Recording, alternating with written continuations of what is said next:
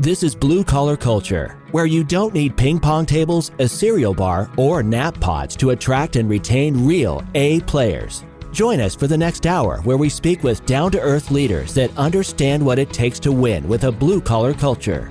Now, here are your hosts, Jeremy McIver and Ryan England. Welcome back to another episode of the Blue Collar Culture Podcast. I'm your co host, Ryan England, and I am here today with Jeremy McIver. Welcome back, everyone. So, today's guest is going to bring something new to our listeners. It's something that we don't spend a lot of time talking about uh, because very much we're focused on culture. We talk a lot about people. And some of the most valuable people inside of your organization are going to be those that are driving new business into your company, your sales leaders, your sales team. And today's guest, he helps growth minded owners and sales leaders who are frustrated by a lack of high margin negotiated accounts and concerned that they aren't able to consistently forecast sales numbers. He works with them to win and create a local brand and culture that attracts other high performers through sales coaching, mindset development, and implementing a proven sales and branding strategy. Ryan Groth, welcome to the show. Hey, Ryan, Jeremy, thanks for having me. So, I love talking about sales and especially people. That's something I'm very passionate about is the people side of business. But most businesses can't live without sales. It's almost like air for us. With that said, what are some of the biggest myths about your industry or even just growing sales teams? I think specifically for the blue collar community and contracting, the biggest myth that I see is that if they think they're estimating, they're selling, right? And like, so they're thinking, man, I'm, I'm pricing up a job.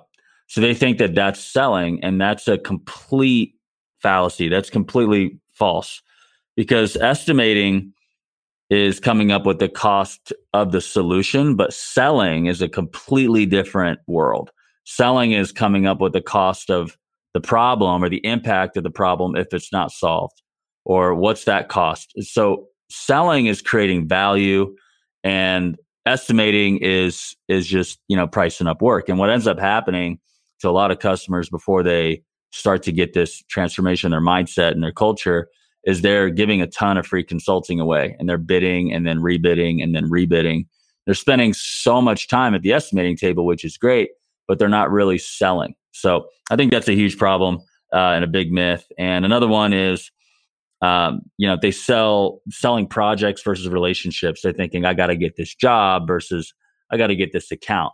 And account mindedness is uh, yields much better long term results and better fits and improves the bottom line much more than hey, let me try to get this job. And getting this job is uh, certainly the and getting a backlog and earning revenue is, is how you make your money.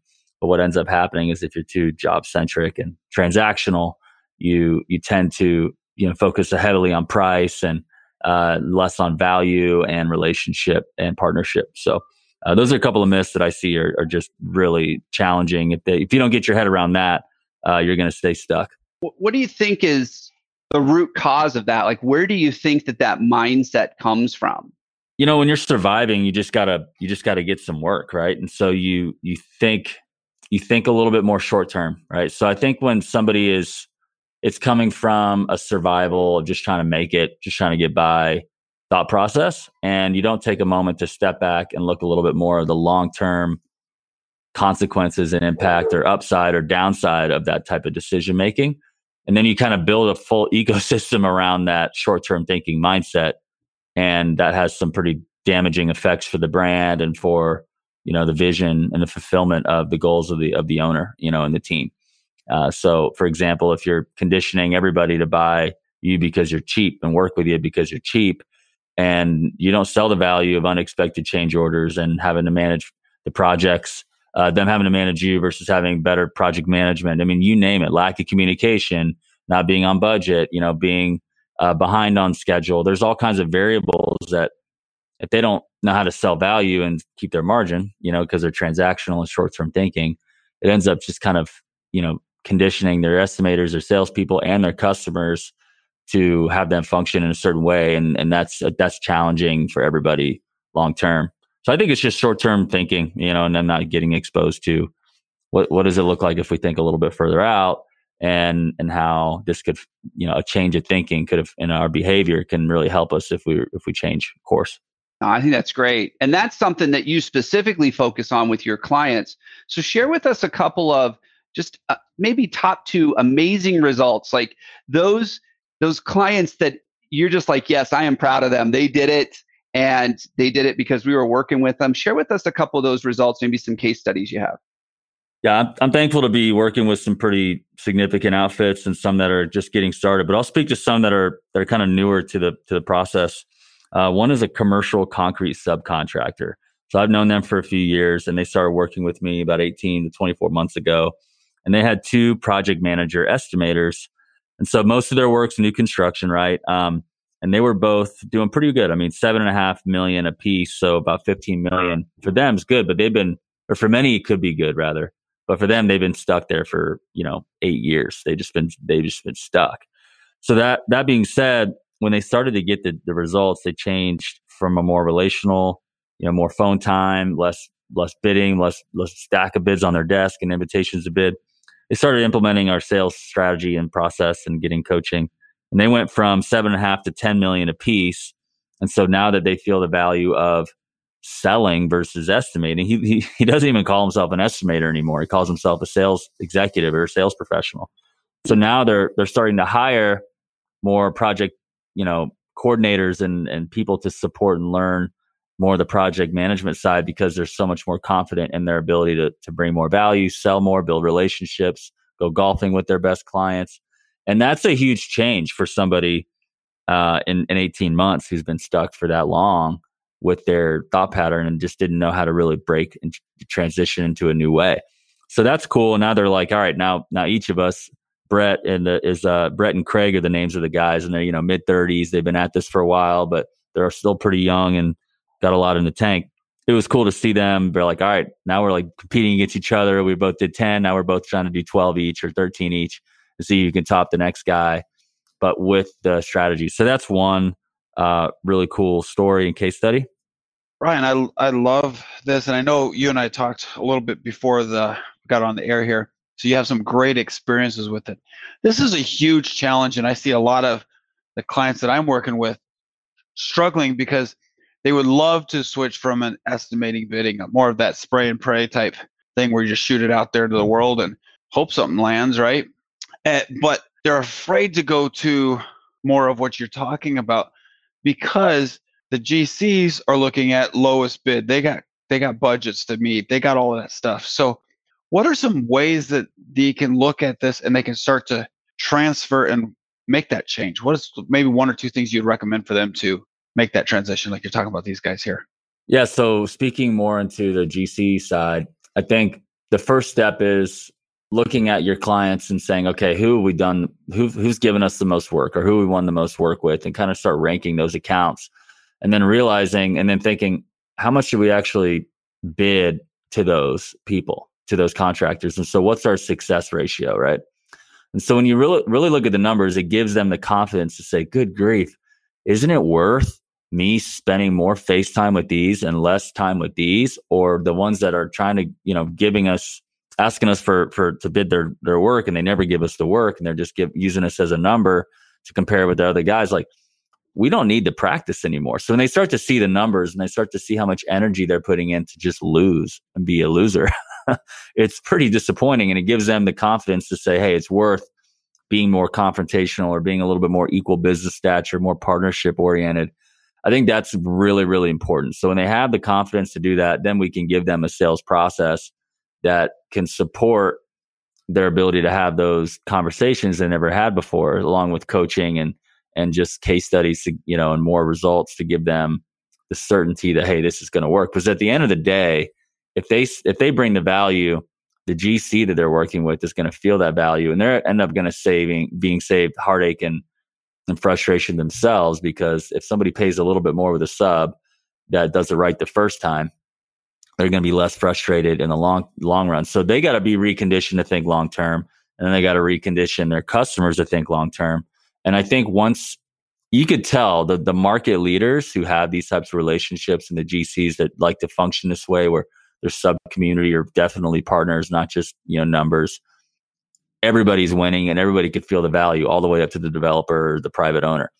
On another quick note, I'm always challenging my customers, whatever trade they are, to be the prime directly to the B2C or B2B market, direct to owners, to the end user or management groups in, in a service capacity. So I'm hugely focused on service and how they can, you know, repair, replace, restore existing buildings for managers and owners. Because if you do that, there's no middleman, there's no GC in the middle, you know, basically taking your money away and holding it, holding retainage uh, till the end. So I think that when you are the consultant, you are the advisor, the trusted advisor, the expert to help a building owner who's not as uh, professional of a buyer, like a GC is a professional buyer, uh, very much so. Then then you have the confidence to really sell more value and be more the trusted advisor, tell them what's going on, and get paid your margin and get paid more quickly.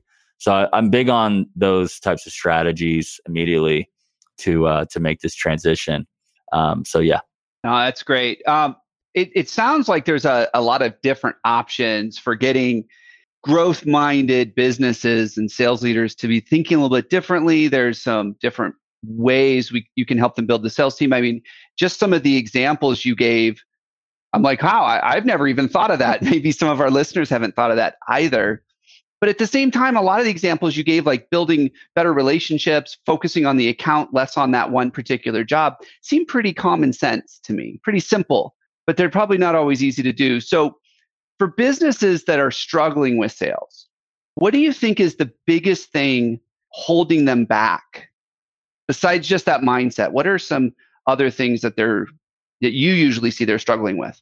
Yeah, that's a that's a good question. And and you know, you, you mentioned that like everybody's like, yeah, it should be more relational, right? And but common sense is not always common practice. And it's and I can tell you, even our best clients are still learning and they're they're buying in.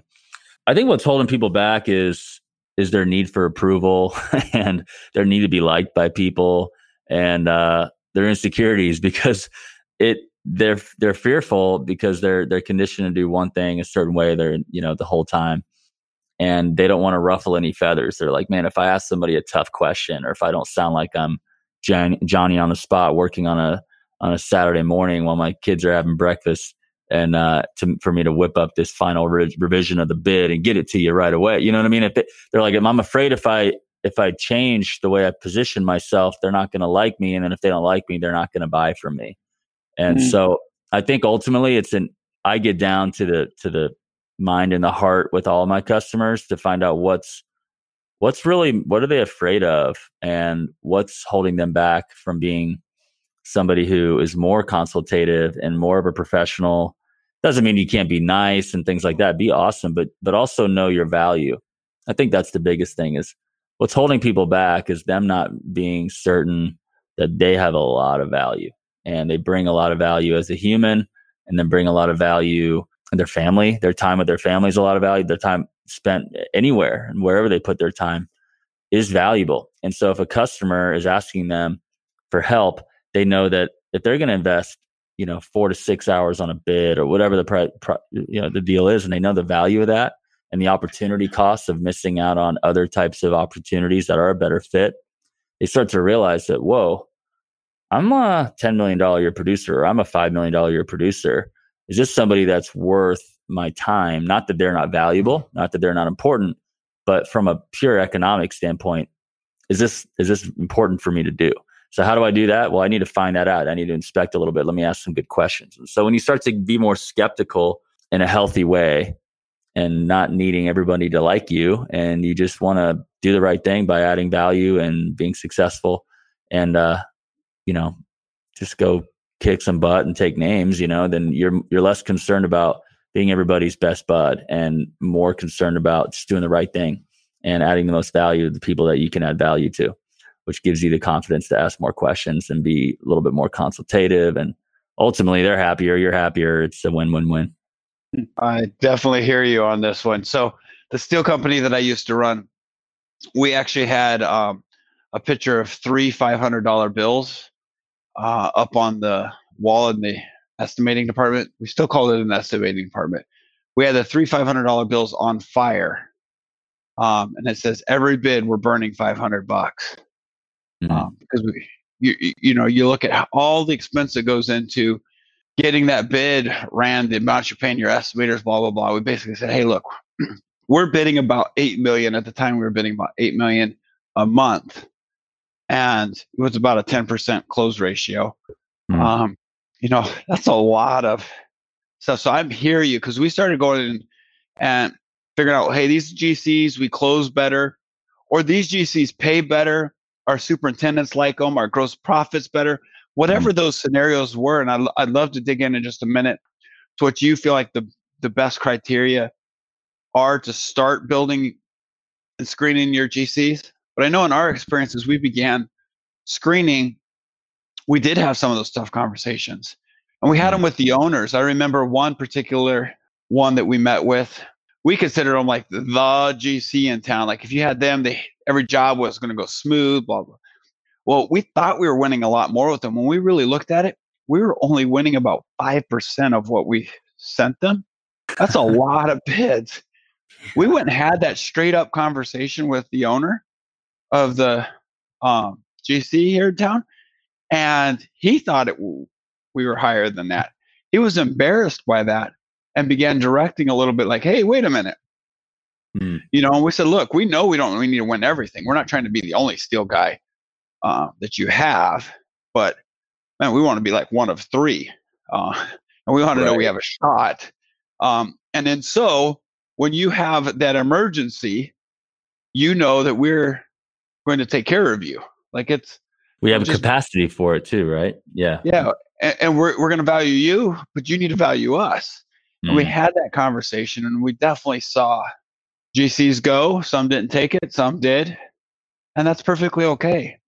Mm-hmm. So when one of our listeners are sitting down and they say, okay, I got this GC list and I want to start going through it and figuring out who am I going to go have these conversations with?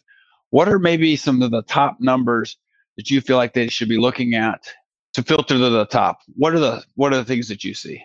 Yeah, total volume is one, right? Like so sorted by total volume, sorted by gross margin on the jobs you've earned. So like just do the math, right? Like, are we losing money on these jobs? Are we making a great money? So look at the gross margin. I would also rank the quality of the relationship, like A through F, right? Do we feel like we have just an awesome, like he's my homie, like this is my bro. We have bar, we barbecue, we we share all this in common. Like I can have any conversation with them or her, and we're gonna be fine. Or is it like, hey, it's it's combative, right? What's our relationship like? So that's going to dictate the the quality. And then and then fourthly, I think is really important is to is to ask yourself, is this a client that matches our core values and are they are they reaching the type of like are they in line with us too? Like are they growth minded? Are they going after the types of clients that pay them great money and uh, you know are they are they professional? Are they growing because you're kind of riding a horse so to speak, right? Like you're you're following you're riding a what horse are you going to ride on right are you going to ride on this crusty you know old school never thinking out of the box never going to change kind of person that might not make it through the next recession or at least they're going to dry up quite a bit because they don't know how to sell themselves or market. So i would just ask himself ask yourself like is this a is this a winner? Is this somebody that i know that is growth growth minded they're going somewhere? And so when you look at that you're like okay we make good money they've given us some work we got a good relationship and they're going places. That's those are criteria that say okay these are our first this is the ones we want to go deeper with and uh, have some you know upfront conversations. And some you're like you look at the list you're like i'm ready to fire them now before i even talk to them like wait wait wait why don't you go talk to them first? At least see where this goes. So i think that'll bring some clarity and give everybody some confidence in what to do. I love that. Um, probably one of the most interestingly challenging conversations that I had through that is uh, you talked about core values. Do they fit your company? We had uh, this GC was very combative, and it was a real small GC, but he, he we were actually their only steel guy, so he mm. did send us everything. And when I had to tell him that the eight hundred thousand dollars in contracts he was sending our way, we weren't going to accept, and we weren't going to do, he was more than floored. We'll put it that way. Um, mm-hmm. and we were scared to death. I'll be honest. It was a decision we made, you know, through great coaching and getting that support. And it was a decision we made it sounded scary at the time because that's a that's a lot of revenue for uh, any uh, small subcontractor, you know. Mm-hmm. And uh, what that did is that actually freed up our time, freed up mm-hmm. our focus, and we went in, in, that same amount of time that we could do that eight hundred thousand for him at like a twenty percent gross margin. We could go do one point two million at a thirty percent gross margin. Now, which one do you want? You know, so we had to convert more of our, uh, you know, more other something else. And so once we felt confident that we did make that call. So, but I'd love to ask and dig in a little bit here. We have we have our listener. They've listened. They've they've scored through this list. They've kind of thought through this stuff, and now they're ready to go have the conversation. They have the tough part, but I want to focus. I know you have some really masterful stuff, and I'd love for you to teach us some wisdoms here about what should they do in the sales process to build these relationships like what are they going to go do out there to start building and, and getting a value so they can have those tough $800000 conversations yeah so uh, you know being a, a sales coach like i'm going to always want like a ton of context going into every meeting to make sure it's really applying well but um, do we want to talk about like a brand new prospective client GC or like somebody we worked with? You mean like somebody uh, like that, that yeah, the existing relationship that you're going to address. let's do their let's do that um let's not do an a because that's you you know that's that person that you're super comfortable with you probably could have the mm-hmm. conversation. Although we would you would probably recommend that they go do the a's first right? Absolutely they want to secure that right? Double down make sure they're because then that'll give them the confidence to have the those more challenging conversations with the b and c right? Because they have that abundant pipeline g- being generated and the momentum so I would say let's talk about a BC, right? So like we've had those or a B plus. Just do a B plus, so it's a little bit easier. Cool. So B plus. There's a couple of things that we want out of this, right? We want higher margins. We want them to pay a little bit more. We want us to raise our margins and then buy, right? Uh-huh. So if let's pretend that's our objective, which should be for all of us until we we hit that number that we feel is the right number. I would first off just just see how that relationship is. Like, hey, Ryan, Jeremy, thanks for inviting me in. Uh, it's something we haven't done with you guys before, but I just want to connect and just say, Let's do it. Let's define the relationship kind of kind of chat. You may have had these in the past, but it's important for us to have this. You know, speed up to uh, where we're going here. Say how how do you feel like the experience has been for us? Like, do you feel like we do? How do you feel like we're ranking with your subs? Like, are we creating a great experience? So hopefully they're like, it's great, it's great. But you don't want to ask them something if they have already have a bone to pick with you. So make sure that every bone has been picked, right? You've already addressed it. It's like you don't ask your wife to, you know, have a guy's night and she's over here like grilling you, and that's going to be a problem. So you want to make sure that, hey, that last job, make sure that we, we're doing great on this or that. They want to make sure everything's feeling good. But then I want to say, let's pretend it is. We say, hey, we notice we don't, we're not you know winning the work you keep asking us to sharpen our pencil on you know after we leave with our with the price that we want. And i just want to like ask about that like when you we don't do that and you go with somebody else like how's that going? And really what i want to do is is get them to share the experience of people that they're working with that they're probably paying that lower price with right? And they're hopefully and most nine times out of ten you'll get this they're going to share some kind of bad experience some kind of horror story that creates some frustration that's run up the flagpole or that they themselves have experienced. And what you don't want to do is sit there and throw rocks at the enemy in a way and saying, yeah, they, they, they, you know, they're terrible. But you want to just empathize and learn what's causing them frustration in that moment. Because when you do that, and they're basically frustrated with the other steel guy or the other concrete guy or the other plumber, and they're sharing that with you, first off, that's huge because they feel safe enough with you to do that because they care and you've asked them and they want to invest. Secondly, though, when you have some what I call creating polarity, you're creating you're polarizing something, right? So you're polarizing something that they're frustrated with, and automatically by you being the recipient of that knowledge, you're able to position yourself to be more of value and not do that, or make sure you're double down on, doubling down on the thing in which they're they're appreciating. That being said, you're having these really difficult conversations. You're finding out what they want their experience to really be like. And then you're you're putting a cost to that other way, right? To that other way as relates to hey, so reality is you're paying less money, but you're getting unexpected change orders. You're getting your project managers having to spend more time overseeing you know these subs because they're not providing that. Um, I know where we have right, and you want ideally you want that scenario to be really solid for you where you're getting the experience, it's on time, on budget, great communication. But here's the reality, guys: we're struggling to feel the you know to feel the the, the excitement, the purpose to continue with the margins we've been getting and uh, we want to we want to increase that. We we would feel like if we can hold the margins that we want, um, we can fulfill the experience that you're hoping for. That you don't want to continue to experience those other horror stories like you share with me. So thanks for that. That being said, we really want to fulfill and create that experience. So you gave us a good amount of your work, and we're grateful for that.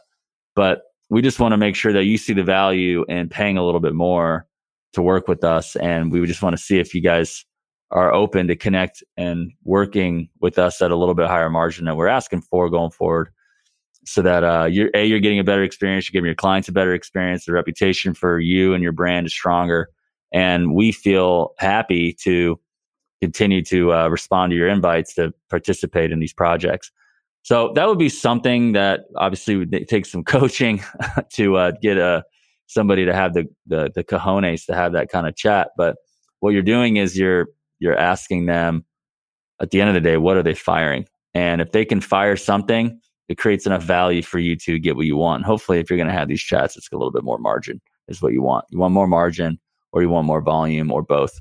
And uh, you want more partnership. And ultimately, how does that impact their customers and their brand if they're working with you and having less headache, less unexpected change orders?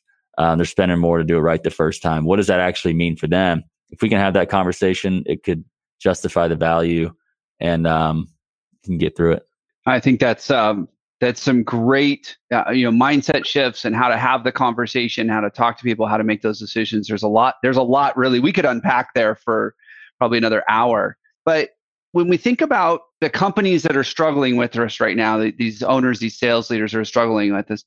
What's the one thing that you would like to challenge them with? Something they should do this week, an action item that would help them move this ball forward or make some progress when it comes to either the relationships or when it comes to their sales pipeline?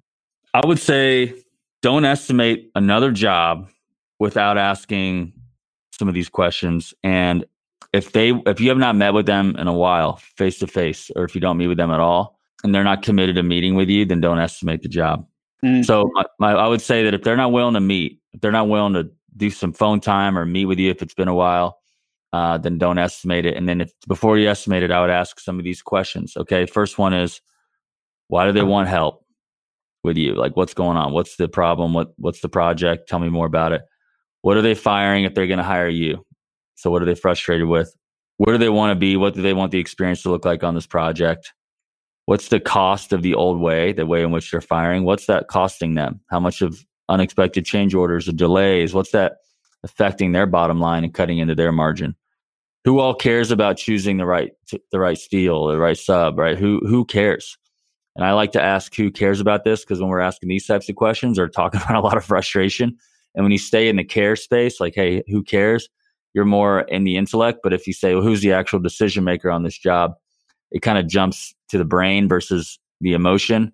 And uh, you'll find themselves maybe being a little bit territorial about, hey, I'm the decision maker, right? And you don't get to the person who actually can can write off on the contract. A couple other questions is what are they committed? What's their commitment level to doing it the right way this time? So you want them committed to doing it the right way up front. what's their timeline to having the job done? Because if it's something that's two years out, you know, you don't need to stop your whole world to put together a, a hard bid or hard price. So I would say uh, don't estimate without asking a series of questions like that. And if they're not willing to chat with you about it, um, then, then I would I would focus on people who are who are willing to go be more relational with you because the resistance level is way lower when you're able to have a meeting. And when the resistance level is lower, you're able to get to their compelling reason to buy and really create some value. And I know it's uncomfortable at first. They might have the defense walls up at first, but then they're like, dude, I appreciate these guys and they do, they do a quality job and they are going to back it up and they're doing it the right way. And I want to pay a little bit more for that because I know the nightmares that I'm having when I'm trying to just pick up any old sub who's not a professional and how that affects my client experience and how that they don't want to hire me for the next their next remodel, the next development job, their next new construction job because you know, my sub was a was a disaster. That last guy that I hired, right? So sure. I think that I think that it's something that you know we can have that that those would be some good rules to work off of. You know, um, for you. No, I think that's great. So uh, you know, a lot of the work that I do is about helping people find good craft workers for their company uh, to get the work done. And, and, one of the big focuses for us is finding someone who aligns with our values, wants to build that relationship, wants to go through the good times and the bad times with you. And um, then that's really what I heard you say there is look for someone who's in it for the long haul and not just in it for that one job. So mm-hmm.